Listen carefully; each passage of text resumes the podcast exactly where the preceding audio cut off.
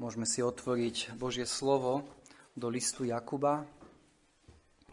Dnes začíname druhú kapitolu tohto, tohto listu.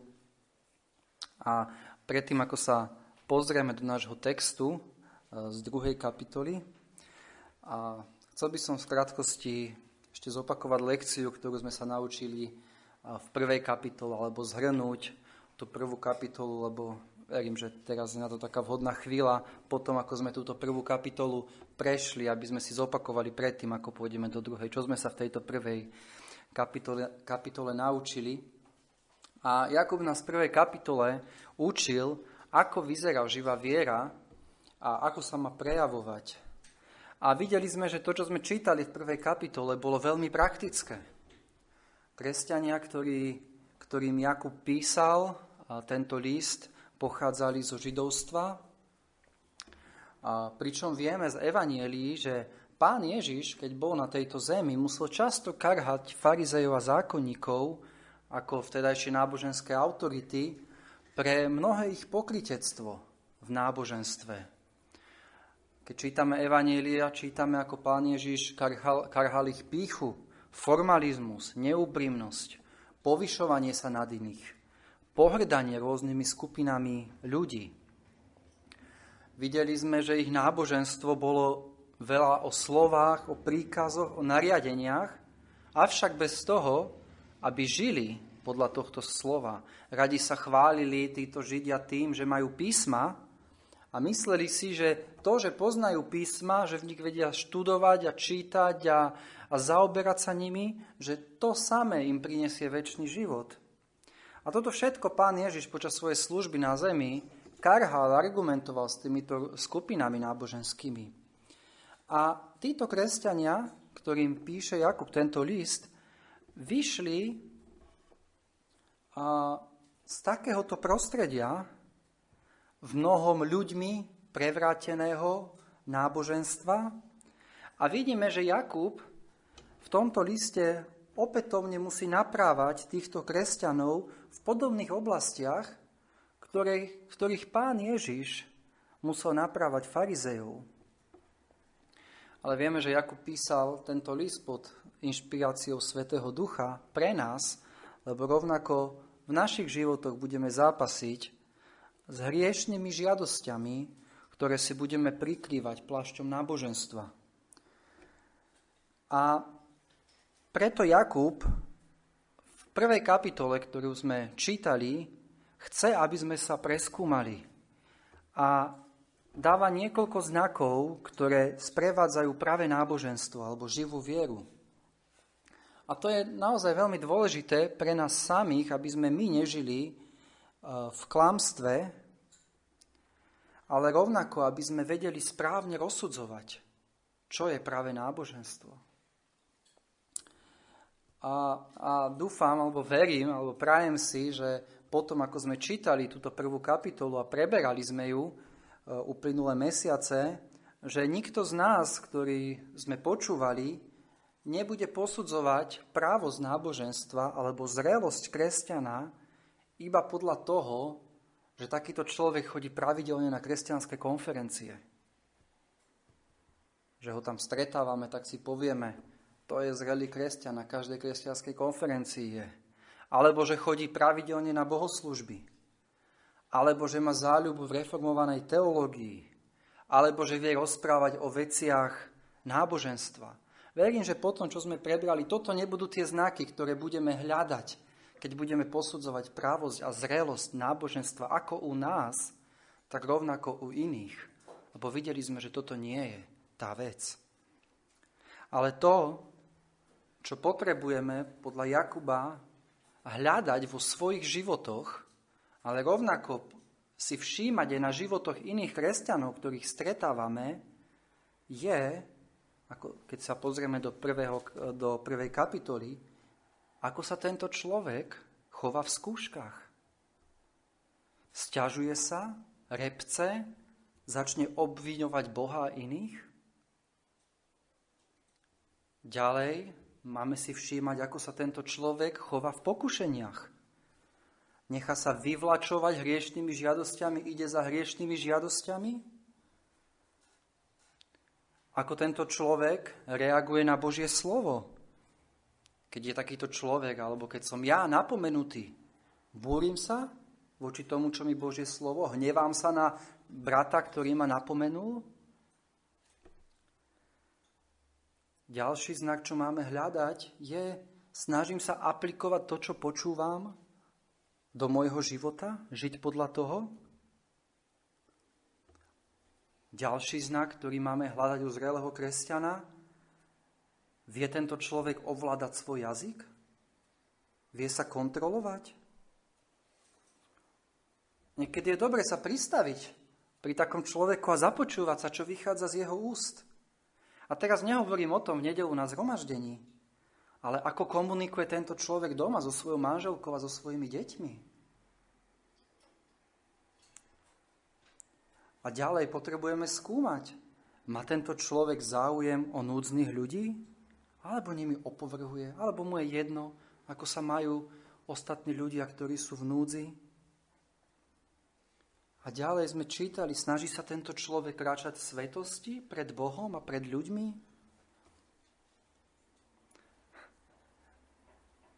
Vidíme, nie je tam nič o kresťanských konferenciách, o tom, ako poznám reformovanú teológiu, ako, ako viem rozprávať o veciach náboženstva. Ale videli sme tu znaky, ktoré si máme všímať a chceme hovoriť o zrelom kresťanovi, o pravom náboženstve. A, a toto všetko, čo tento človek robí, čo sme doteraz povedali, vychádza zo znovuzrodeného srdca, Motív k tomu, prečo sa takto správa, prečo sú tieto znaky v jeho živote, nie je ten, že by sa chcel týmto zapáčiť Bohu, že by si chcel získať priazeň u Boha, zaslúžiť si nebo. Ale je to láska k tomu, že Kristus ho zachránil a zomrel za neho na kríži. A tá lekcia, ktorú prajem, aby sme si odniesli potom, ako sme prebrali tú prvú kapitolu, je, že keď hľadíme na náš život, na život iných kresťanov. Hľadajme tieto znaky v našich životoch. A možno sa niekto spýta, kde je v tomto celom doktrina. A chcem povedať, že doktrina v tomto celom je nesmierne dôležitá. Toto všetko, čo sme hovorili, vychádza zo správnej aplikácie doktriny. Keď ja, keď ja správne aplikujem doktrínu, tieto znaky by mali byť v mojom živote. Avšak ak nebudem doktrínu aplikovať, bude rásť iba moje poznanie, pícha, moja hlava bude rásť, ale môj kresťanský život, ak som vôbec kresťanom, nebude stať za nič. Takže videli sme veľmi praktické znaky, ktoré Jakub dáva a môžete si doma sa k tomu vrácať a modliť sa a všímať si to vo svojich životoch a prosiť pána, aby ste v týchto znakoch mohli rásť. Takže po tomto opakovaní poďme sa teraz pozrieť do, do druhej kapitoly a, nášho listu. A dnes sa pozrieme do veršoch 1 e, až 7. A, a Jakub venuje v týchto veršoch, ktoré sme čítali, celkom veľa času konkrétnemu hriechu, ktorý bol medzi kresťanmi, ktorým, ktorým písal. A vo verši 9 Jakub píše, ale ak hľadíte na osobu, robíte hriech. A vidíme, že bol to konkrétny zhriech, s ktorým musel Jakub ako pastor, ktorý, ktorý písal týmto kresťanom, jednať. A možno sa dnes pýtame, prečo Jakub rieši ako prvú praktickú vec práve túto oblasť. Avšak musíme si uvedomiť, že, že spoločnosť, do ktorej písali Jakub a okolnosti, v ktorých týchto kresťania boli, tá spoločnosť bola rozdelená v tom čase do rôznych tried. V spoločnosti bol veľký rozdiel medzi bohatými a chudobnými. Uh, historici píšu, že vtedy neexistovala stredná trieda, ako majú dnes. Buď ste boli bohatí, alebo ste boli chudobní. A bohatí často utláčali tých chudobných. Vieme, že boli otroci a boli tí, ktorí boli páni. Alebo tí, ktorí boli slobodní. A práve česť a sociálne postavenie bolo úzko spojené s bohatstvom. A preto často bohatí boli privilegovaní oproti chudobným. A, a vieme, že, že v dobe, kde keď Jakub píše, a je, je pravdepodobné, že tento list Jakuba bol prvý novozmluvný, novozmluvný list, že väčšina ľudí v týchto zboroch boli, boli chudobní ľudia.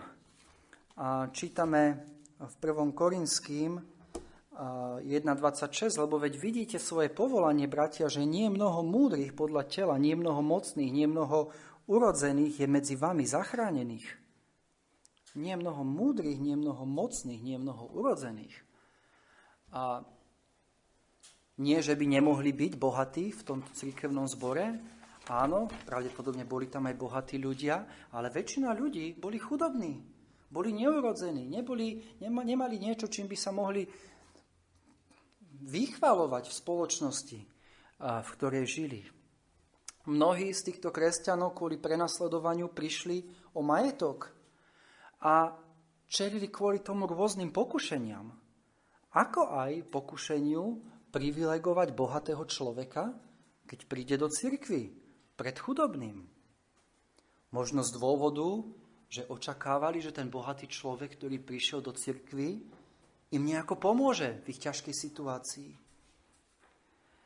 A čítali sme v druhom a treťom verši našej kapitoly príklad človeka, alebo dvoch ľudí, ktorí prišli do zhromaždenia, jeden bohatý, jeden chudobný, a, a videli sme, že Jakub ich karha, lebo títo kresťania hľadeli na toho bohatého človeka do veľkej miery spôsobom, ako okolitá spoločnosť hľadela na týchto ľudí.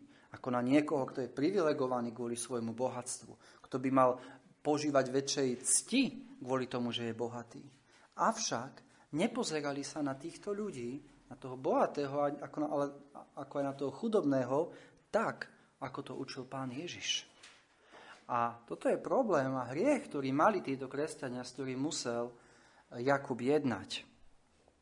Takže keď sa pozrieme do nášho verša, vo verši 1 čítame Moji bratia, nemajte viery nášho pána Ježiša Krista, pána slávy v hľadení na osobu. A vidíme, že v tomto verši Jakub dáva základný princíp, ktorý chce nás naučiť a ktorý chcel naučiť aj e, týchto kresťanov. A moji bratia, nemajte viery nášho pána Ježiša Krista, pána slávy v hľadení na osobu. E, celkom komplikované vyjadrenie, ale keď to môžem ináč usporiadať alebo preložiť, bez toho, aby som akokoľvek zmenil obsah, dá sa to, dá sa to preložiť. Moji bratia, nehľadte na osobu, dokonca v grečtine je to, že nehľadte na osobu ako prvé, nehľadte na osobu, keďže veríte v Pána Ježiša Krista, Pána slávy. Moji bratia, nehľadte na osobu, keďže alebo ak veríte v Pána Ježiša Krista, Pána slávy. A to, čo Jakub nám hovorí, je, že pokiaľ veríš v Pána Ježiša Krista, nemôžeš vo veciach viery hľadieť na osobu. Tieto dve veci sú nezlučiteľné. A aby sme správne vedeli sa posunúť ďalej, aby sme vedeli správne aplikovať tento text, musíme rozumieť tomu, čo znamená hľadieť na osobu. To slovičko, ktoré tu je použité, hľadieť na osobu, je to, je, brat Rohaček prekladal z gréčtiny doslovne, naozaj to grecké slovičko znamená hľadieť na osobu, ale veľmi dobre vysvetlenie máme to, čo sme čítali dneska v prvej knihe Samuela, 16. kapitole,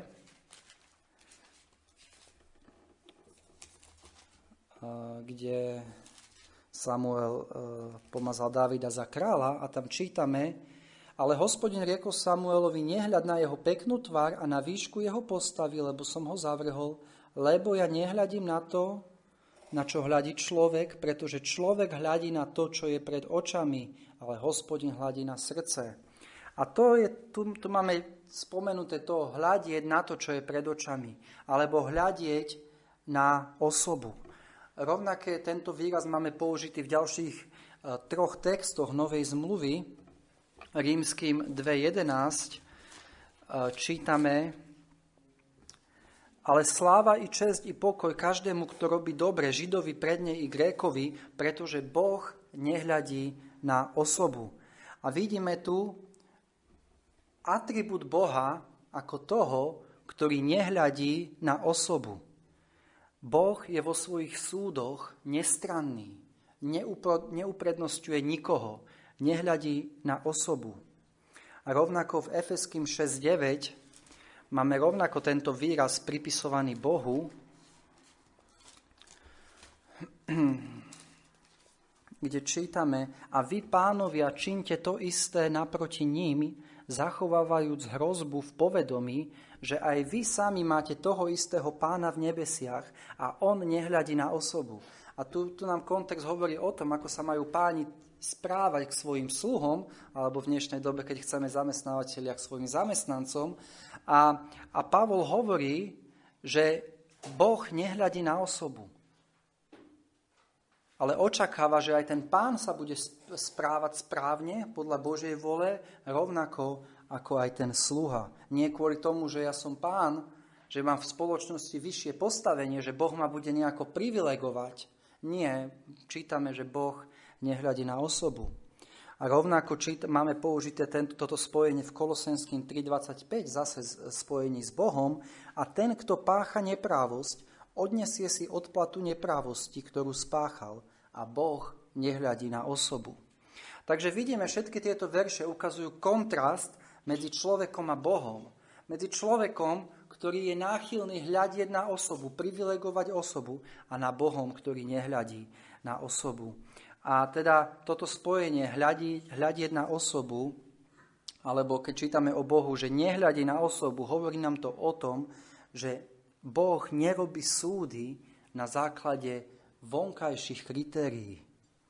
A toto slovičko je vždy používané v zmysle, že uprednostním alebo zvýhodním niekoho v nejakej záležitosti na základe vonkajších kritérií, ako môžu byť bohatstvo, sociálne postavenie alebo moc.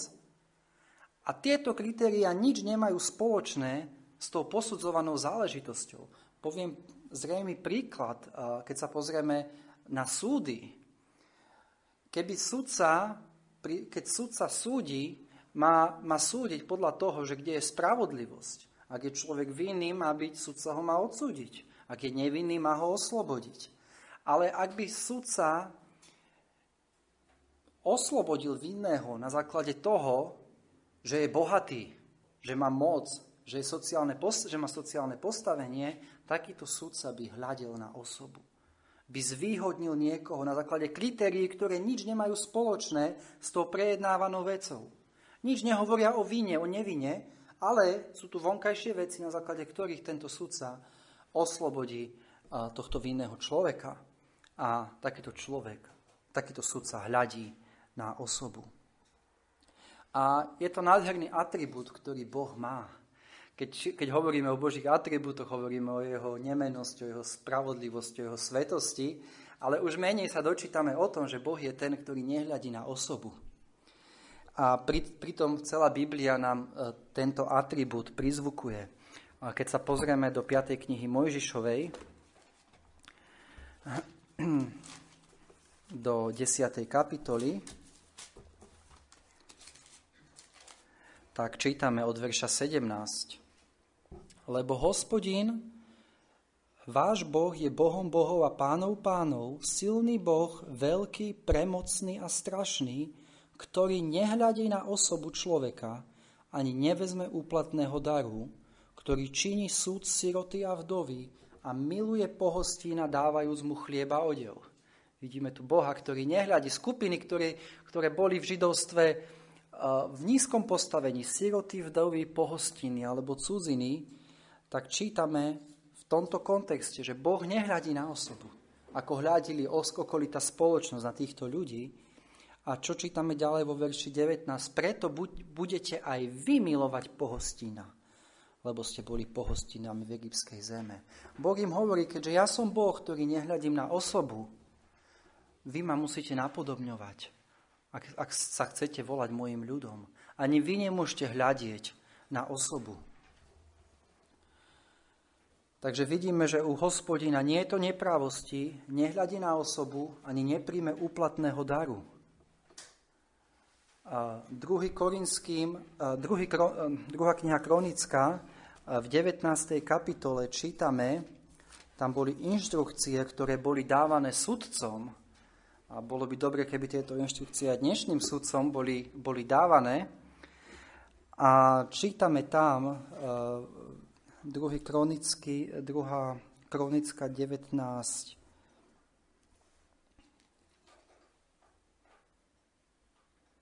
a nie 17, ale 7, a prečítam od 6. verša. A riekol sudcom, vidste, čo robíte, lebo nesúdite za človeka, ale za hospodina, ktoré je s vami pri vykonávaní súdu, preto teraz nech je strach hospodinov na vás. Ostrihajte a činte, lebo u hospodina nášho Boha nie je to nepravosti, ani nehľadí na osobu, ani nepríjme úplatného daru. Tu opäť sa hovorí o Bohu ako sudcovi, ktorý nehľadí na osobu, ktorý vždy jedna spravodlivosť. Každý súd, ktorý Boh vyriekne, je vždy spravodlivý. Nikdy nehľadí na osobu. A čítame, že Boh sa nedá uplatiť. Nevezme úplatného daru. A toto je dôležitá vlastnosť Boha. Viete, písmo nás učí, že ľuďom je uložené raz zomrieť a potom príde súd kde, kde Boh odplatí spravodlivým väčšným životom a potresta nespravodlivých väčšným zahynutím. Čítali sme o tom v Kolosenským 3.25 a ten, kto pácha neprávosť, odnesie si odplatu neprávosti, ktorú spáchal. A v tomto verši hneď máme podotknuté a Boh nehľadí na osobu. Ako keby chcel Pavol povedať, Nemyslí si, že nejakým spôsobom si uplatíš Boha, že nejako ťa zvýhodní. Boh nebude na tomto poslednom súde hľadieť na to, z akej rodiny pochádzaš. Či si bol pokrstený, či si chodil do kostola, alebo koľko dobrých skutkov si spravil. Otáz, boh nehľadí na osobu. Nebude hľadiť na tieto kritéria, ktoré nesúvisia s, tou, s tým súdom. Ale otázka je, či si dokonale naplnil Boží zákon. Ak si sa previnil, čo i len v jednom Božom prikázaní, odnesieš si odplatu nepravosti. Čítame. Kto pácha nepravosť, odnesie si odplatu nepravosti. V Božom slove čítame, že odplata za hriech je smrť. Avšak ty vieš, že si porušil Boží zákon. A nie len raz. Že si páchal neprávosť. A možno sa pýtaš, ako mám teraz obstať pred týmto Božím súdom? Skadia mám získať túto spravodlivosť, ktorú Boh odo mňa vyžaduje? Ako obstojím na Božom súde? A odpoveď nám dáva Evangelium. V rímským v 5. kapitole, v 8. verši, apoštol Pavol píše, ale Boh tak dokazuje svoju lásku naproti nám, že keď sme my ešte boli hriešnikmi, Kristus zomrel za nás. A tak tedy je o mnoho istejšie, že teraz, keď sme ospravedlnení jeho krvou, budeme zachránení skrze neho od budúceho hnevu. Tu je odpoveď, ako môžem byť zachránený od budúceho hnevu, ako môžem obstať na Božom súde, keď nemám spravodlivosť, keď, keď e, pácham nepravosť. A odpoveď je jedine Kristova krv, nás môže očistiť od našich nepravostí. Keď budeš ľutovať svoje hriechy a spolahneš sa na Krista, ktorý ťa jediný môže zachrániť, Boh bude hľadieť na teba ako na spravodlivého. O tom sme čítali, keď sme ospravedlnení jeho krvou. To ospravedlnenie znamená, že Boh bude na nás hľadieť ako na spravodlivých kvôli Kristovi. Nie kvôli tomu, že by sme my sami v sebe boli spravodliví, ale Kristus je spravodlivý a keď ja verím v Neho, je mi pripočítaná Jeho, jeho spravodlivosť a som ospravedlnený pred Bohom. A toto je jediný spôsob, ako môžem obstať na súde pred Bohom, ktorý nehľadí na osobu, ktorý je nestranný, ktorý zostáva spravodlivý. Boh potrestal Krista miesto mňa a ja sa preto môžem postaviť pred Boha. Toto je, že Boh nehľadí na osobu. A rovnako to, že Boh nehľadí na osobu, je vidieť v jeho milostivej ponuke spasenia, evanielia, ľuďom z každej rasy, z každého jazyka a z každého národa. Ponuka evanielia, ktorú Boh dáva, je pre všetkých. Či si dieťa, či si dospelý, či si starý, či si mladý, či si bohatý, či si chudobný, či si vzdelaný, alebo si nevzdelaný. Boh nehľadí na osobu. A nádherne o tom čítame v skutkoch Apoštolov v 10. kapitole, kde máme záznam o tom, ako Peter prišiel ku Kornéliovi a vieme, vie, a Peter, a Cornelius bol Ríman. A a Peter potom, čo prišiel, čo Boh mu ukázal, že aby nemal za nečisté to, čo Boh považuje za čisté, inými slovami, Boh učil Petra, Peter, evanielium nie je iba pre Židov, ale, ale aj pre pohanov. Nádherná pravda, prečo sa k nám mohlo dostať evanielium. A potom, čo Peter príde ku Kornéliovi a začne u neho kázať, čítame. 34. verš 10. kapitole. Vtedy otvoril Peter ústa a povedal, v pravde poznávam, že Boh nehľadí na osobu, ale že v každom národe ten, kto sa ho bojí a činí spravodlivosť, je príjemný jemu. Tuto vidíme tento Boží charakter v ponuke Evanielia. Nie len Židom, ale rovnako pohanom. A to ponuka prišla aj k nám, lebo Boh nehľadí na osobu. V každom národe ten, kto sa ho bojí. Takže keď sa pýtame, prečo my nemáme hľadiť na osobu, tá základná odpoveď ešte predtým, ako sa posunieme k nášmu textu je, pretože Boh nehľadí na osobu. A my, ako Božie deti, máme napodobňovať Boha vo všetkom. Nielen jeho v láske, nielen jeho v milosrdenstve, v spravodlivosti, v svetosti, ale aj v tomto atribúte, ktoré na, ktorý nás Biblia učí, je, že Boh nehľadí na osobu. A keď sa pozrieme do nášho textu, tak vidíme, moji bratia, nemajte viery nášho pána Ježiša Krista, pána slávy v hľadení na osobu. A Jakub v tomto verši opisuje pána Ježiša Krista ako pána slávy.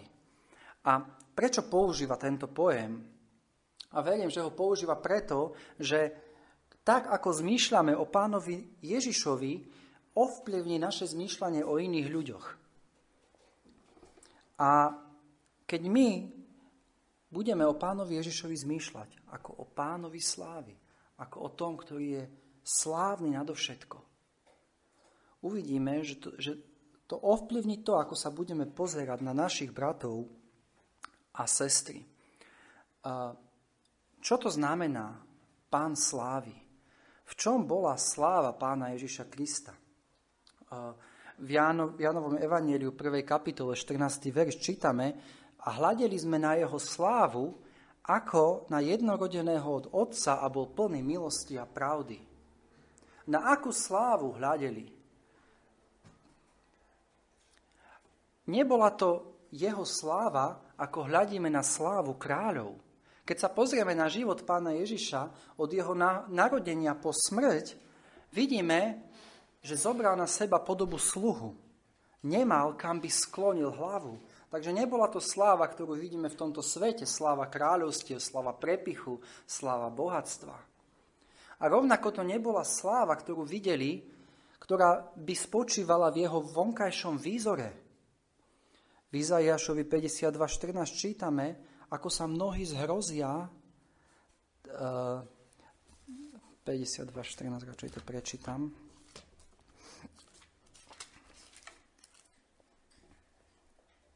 Ako sa mnohí zhrozia nad tebou, tak bude zohavený jeho vzhľad nad iných ľudí a jeho podoba nad synov človeka.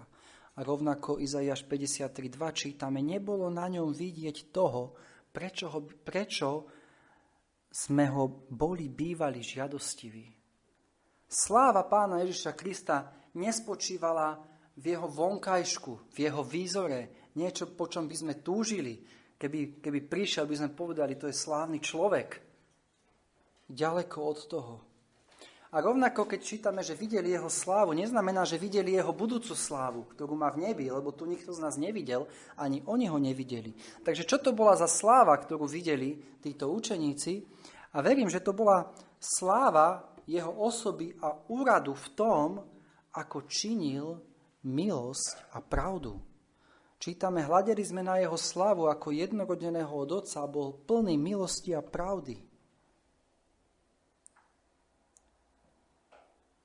Z ľudského pohľadu nebolo na pánovi Ježišovi nič slávne a predsa pre tých, ktorí ho prijali vo viere, sa stal, sa stal tým najzacnejším na svete – Niekto, za koho boli ochotní položiť svoje životy.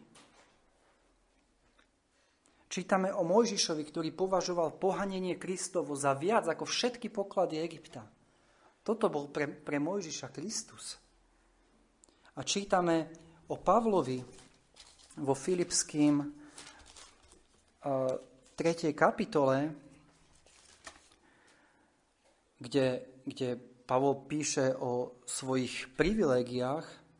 Ak si niekto myslí, že môže dúfať v tele ja viac, obrezaný 8. dňa z rodu Izraelovho z pokolenia Benjaminovho, Hebrej z Hebrejov podľa zákona Farizeus a tak ďalej. A čítame vo verši 7, ale to, čo mi bolo ziskom, položil som pre Krista za stratu.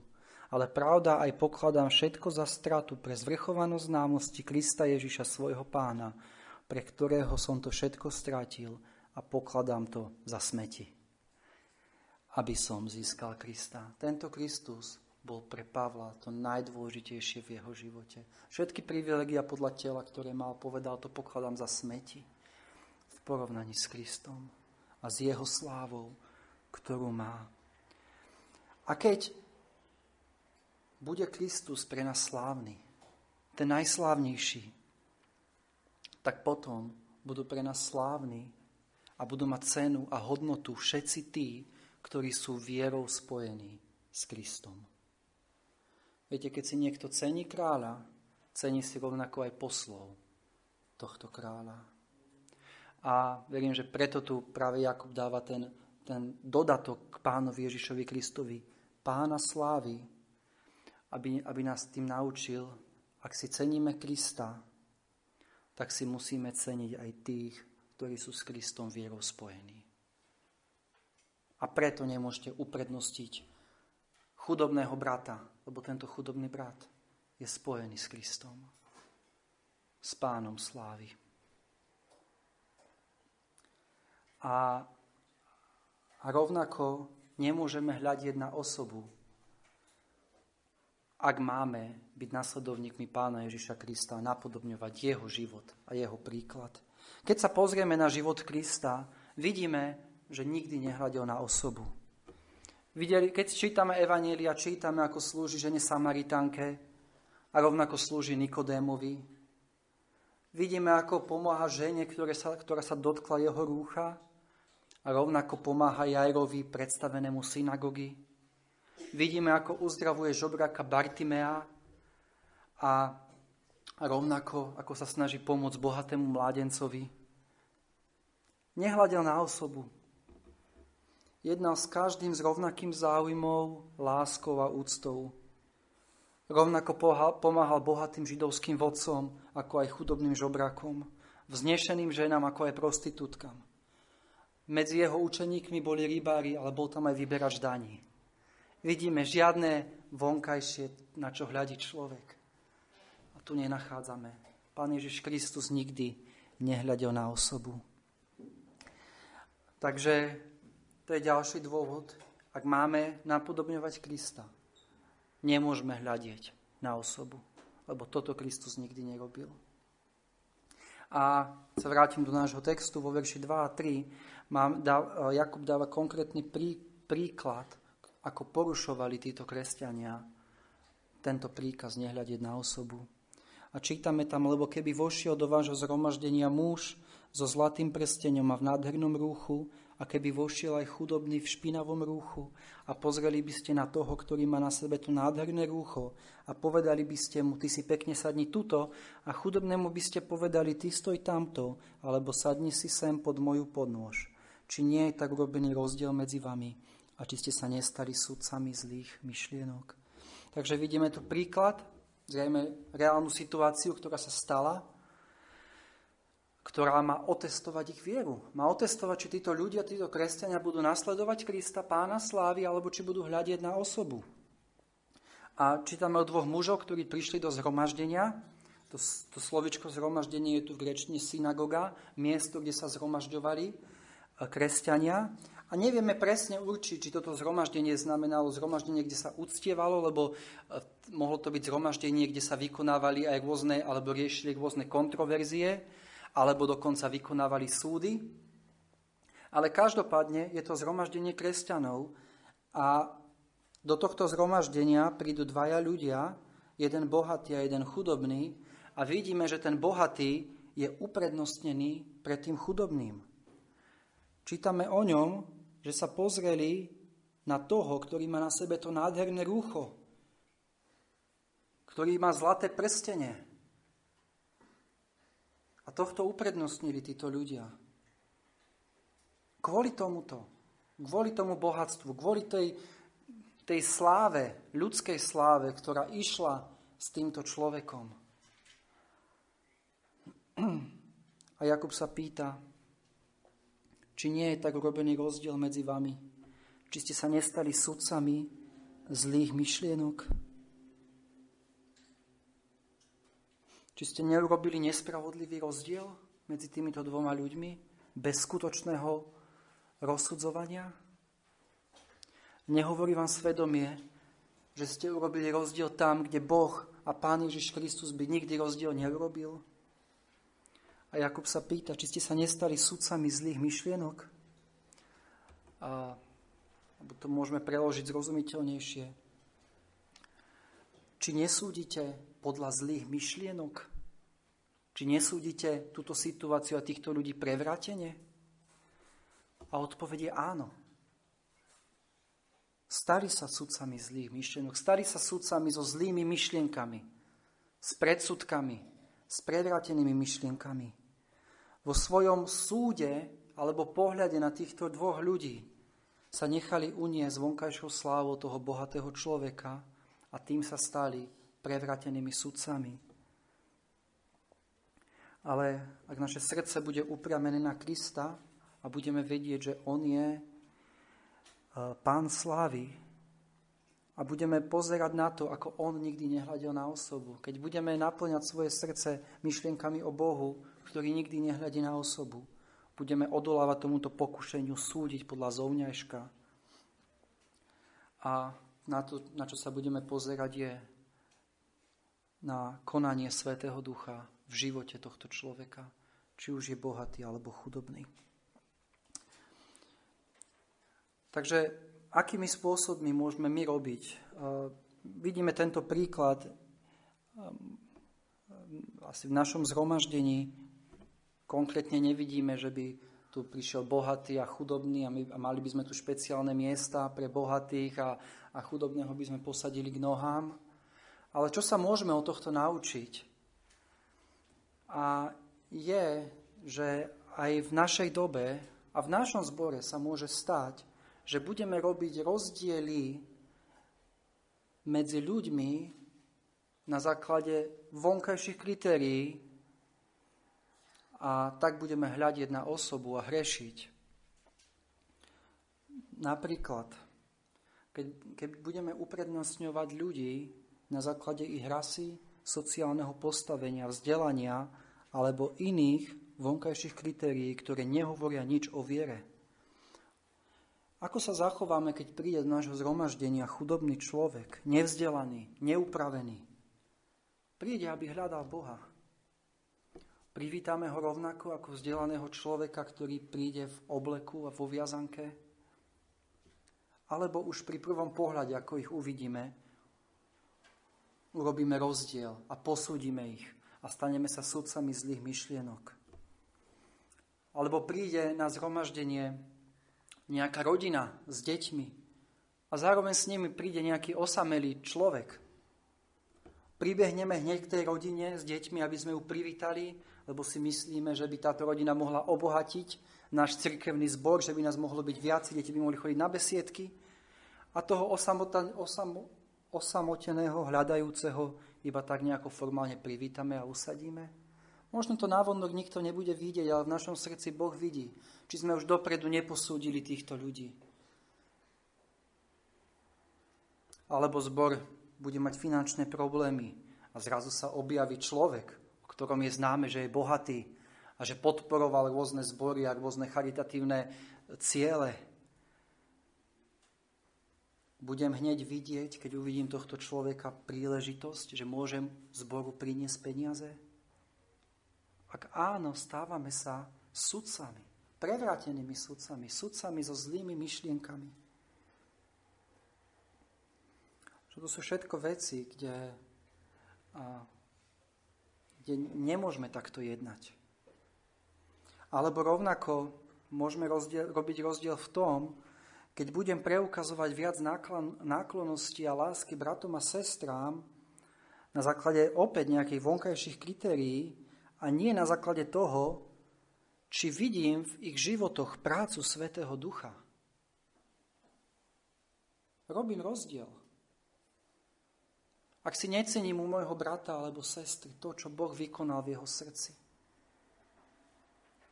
Ale prvá vec, čo ma zaujíma, sú nejaké vonkajšie veci, na ktoré hľadí tento svet. Robím rozdiel. Alebo keď budem pri hovorení Evanielia a kázaní Božieho slova kriviť Božie slovo, aby som neurazil tých, ktorých by som mal, mohol mať v zbore prospech príde sem bohatý človek, ktorý žije v hriechu. A, budem, a zámerne nebudem poukazovať na ten hriech, lebo sa bojím, aby náhodou neodišiel z zhromaždenia a stratil by som nejaký prospech, ktorý by som z neho mohol mať. A viete, že toto muselo byť silné pokušenie pri tých kresťanoch, ktorí boli chudobní. A v Judovi čítame v 16. verši o, o blúdnych učiteľoch a čítame tam, to sú reptáci, žehrajúci na svoj osud, ktorí chodia podľa svojich žiadostí a ktorých ústa hovoria nadutosti a ktorí licomerne pre zisk obdivujú osoby. Takže vidíme tu blúdnych učiteľov, ktorí kvôli zisku, kvôli nejakému prospechu obdivujú osoby a hovoria to, čo tie osoby chcú počuť. A ak toto robíme, ak toto robí ten, kto káže Božie slovo, tak hreší, lebo hľadí na osobu. Alebo môžem robiť rozdiel v tom, keď budem opovrhovať Božími pravdami kvôli osobe, ktorá ich hovorí. Často hľadíme viac na osobu, ako na ten obsah, ktorý táto osoba káže. Viete, tieto predsudky boli voči pánovi Ježišovi. Vieme, že farizei hovorili, nie je toto syn toho tesára? Čo nám má on hovoriť? Veď to je syn tesára, my ho poznáme. A v kazateľovi 9.15 čítame, chudobný muž, ktorý vyslobodil mesto, hoci nikto nepamätal na toho chudobného muža. Vidíme tam človeka, ktorý vyslobodil mesto, ale kvôli tomu, že bol chudobný, to znamená, že mali predsudky ľudia voči nemu, hneď ho zli, zle posúdili, nikto nepamätal na tohto chudobného muža. Hoci vyslobodil mesto. A to je to, keď my tie isté slova budeme rozdielne príjmať kvôli rozličným osobám, ktoré ich hovoria. To sa veľmi rýchlo môže stať pri tzv. známych alebo celebritných kazateľoch. To povedal Washer, to povedal MacArthur, to povedal Správ. A keby to povedal niekto neznámy, koho by sme nepoznali, Nedávali by sme tomu takú váhu. Ale nerobíme týmto postojom to, že hľadíme na osobu. Na osobu toho, kto to povedal, bez toho, aby sme hľadeli na obsah, čo skutočne povedal ten človek. A robíme rozdiel, hľadíme na osobu. Alebo máme predsudky. To je dobré slovo, predsudky. Ešte pred tým, ako je súd, tak už to máme. Už vieme, už vieme rozsúdiť veci. Máme predsudky. Alebo rovnako môže byť, môžeme robiť rozdiel, a to sme dneska čítali, keď bol Dávid pomazaný za kráľa, a v ustanovovaní do úradu, možno v tomto cirkevnom zbore, veríme, že časom príde k situácii, kedy budú muži, Bohom povolaní, rozlišení cirkvou, ustanovení do úradu. Na základe čoho ustanovím toho človeka? Budem hľadieť na osobu, budem hľadieť, že je bohatý, že je výročný, že má dobre sociálne postavenie, že by dobre vedel reprezentovať cirkevný zbor? Na toto budem hľadieť? Ako Samuel, keď sa pozeral na tých synov. Ale nie, Boh povedal, nie, nie, nie. Ja, človek hľadí na to, čo je pred očami. Ja hľadím na to, čo je na srdci. A chvála pánovi, Boh nám dal vo svojom slove dokonca kritéria, ktoré má splňať človek, ktorý má byť ustanovený do úradu. A sú to kritéria, ktoré Boh hľadá pri takomto človeku, nie na to, čo, čo my môžeme našich, eh, čo my by sme si prijali, alebo čo by sme my chceli. Takže toto sú všetko veci, kde môžeme urobiť rozdiel a kde môžeme hrešiť. A preto tento text sa rovnako týka aj nás. Ešte jednu poznámku poviem k tomuto, lebo existuje oprávnený rešpekt k ľuďom, a to je kvôli ich postaveniu alebo autorite, ktoré, ktorú im Boh zveril. A, a je potrebné, aby sme reflektovali tento rozdiel v spoločnosti. Vieme o tom, že máme ctiť kráľov a tých, ktorí sú v autorite. Máme ctiť tých, ktorých Boh dal do úradu. Hej? Starší, ktorí dobre spravujú, nech sú považovaní za hodných dvojakej cti. Takže písmo jasne rozlišuje nevyhnutnosť poriadku, či už v štáte, či v rodine, alebo aj v cirkvi. A, a týmto, čo tu Jakub píše, nepopiera tieto rozdiely, ktoré sú tu. Hej, v Timoteovi Pavol, Timoteovi Pavol píše, že nemá staršieho trestať, ale napomínať ako otca. Vidíme, že sa má ináč správať človeku, ktorý je starší. A toto nie je hriešné. A dokonca nemusí byť ani hriešné, Eh, keď, keby, keď sú církev, videl som nejaké fotky církevných zborov, kde boli, kde boli vpredu miesta alebo stoličky pre úradníkov v zbore. Že tam sedeli tí, ktorí boli starší alebo diakoni.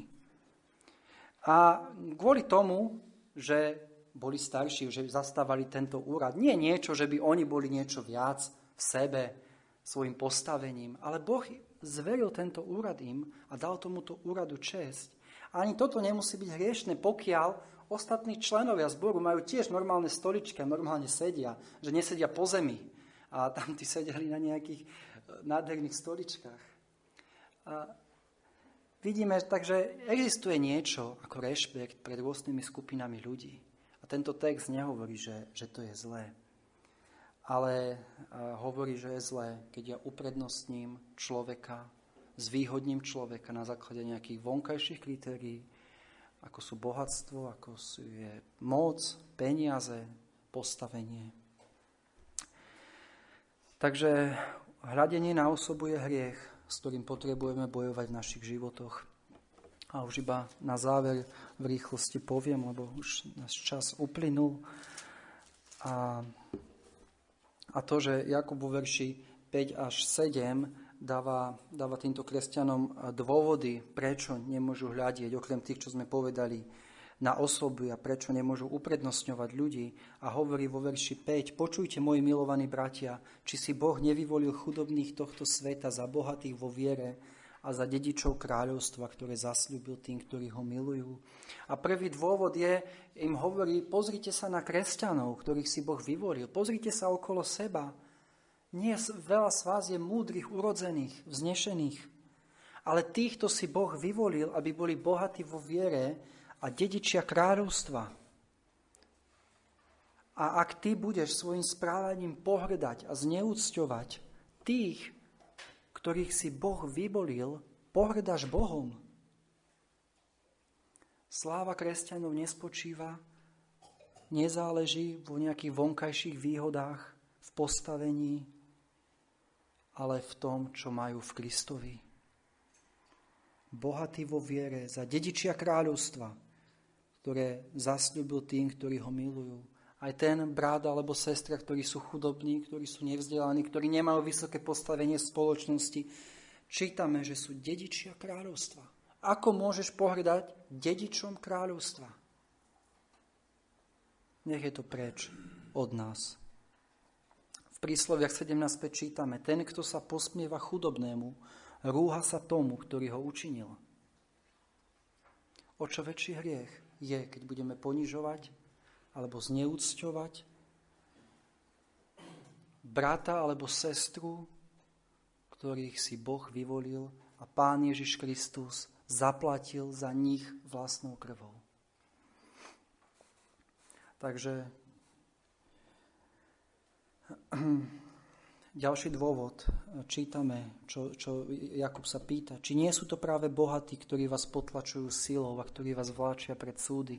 Či nie sú to oni, ktorí sa rúhajú krásnemu a dobrému menu, ktoré bolo vyzývané, vyzývané, vzývané nad vami? A, a Jakub ďalej hovorí, že privilegovať bohatých iba preto, že sú bohatí, nie len, že je nebiblické a hriešné, ale je to úplne iracionálne. Jakub sa ich pýta, či by rovnako uprednostňovali tých, ktorí ich utlačajú, alebo tých, ktorí sa rúhajú Božiemu menu. A, a Jakub hovorí, práve často tí bohatí sú tí, ktorí vás utláčajú, Tí vo vysokom postavení, ktorí vás vláčia pred súdy. Častokrát práve bohatí, ktorí si myslia, že nepotrebujú Boha, že majú dostatok, že sú pyšní a rúhajú sa Bohu. A týchto chcete vy uprednostňovať? To, na toto chcete hľadieť? Takže Jakub im tu dáva argument, aj, že je úplne iracionálne a nezmyselné, aby uprednostňovali na základe týchto vonkajších charakteristík. Takže potrebujeme sa ku všetkým ľuďom správať rovnako ako tým, ktorí sú hriešni a potrebujú spasiteľa, bez hľadu na to, či je bohatý, či je chudobný, v akom sociálnom postavení sa nachádza. Viete, v tom, že je človek chudobný, nie je žiadna predispozícia, že bude hneď otvorený evanieliu. Spasenie z milosti je rovnako pre chudobných, pre bohatých, a je mnoho chudobných, bude, ktorí zomrú vo svojich hriechoch a možno budú bohatí, ktorí sa obratia k pánovi Ježišovi Kristovi. A vidíme, ako sme čítali, že Evanílium a ponuka Evanielia volá všetkých hriešnikov k spáse, bez ohľadu na ich sociálne postavenie, bohatstvo alebo akékoľvek iné vonkajšie privilégia.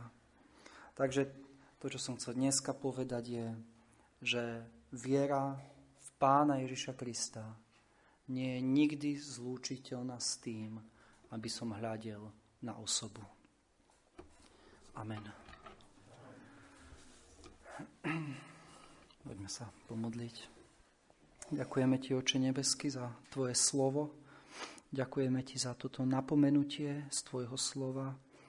A, Pane, vyznávame Ti že v tomto mnohom padáme. Vyznávame ti situácie, keď sme hriešne posúdili v našich myšlienkach a možno to ani nikto navonok nevidel, ale odsúdili sme človeka na základe nejakých vonkajších vecí. Pane, prosíme, odpúsť nám, keď sme svojich bratov a sestry si nectili ako dedičov kráľovstva, ako deťmi, deti e, pána slávy. Prosíme, Pane, aby si nám pomohol nikdy nehľadiť na osobu. Pomôž nám, Pane, vždycky nasledovať Tvoj príklad a, charakter a prosíme, Pane, nech môžeme uh, byť tí, ktorí uh, vždy budú hľadať uh, v životoch svojich bratov a sestrách vieru v Teba a budú si ceniť ostatných kvôli Tebe. Amen.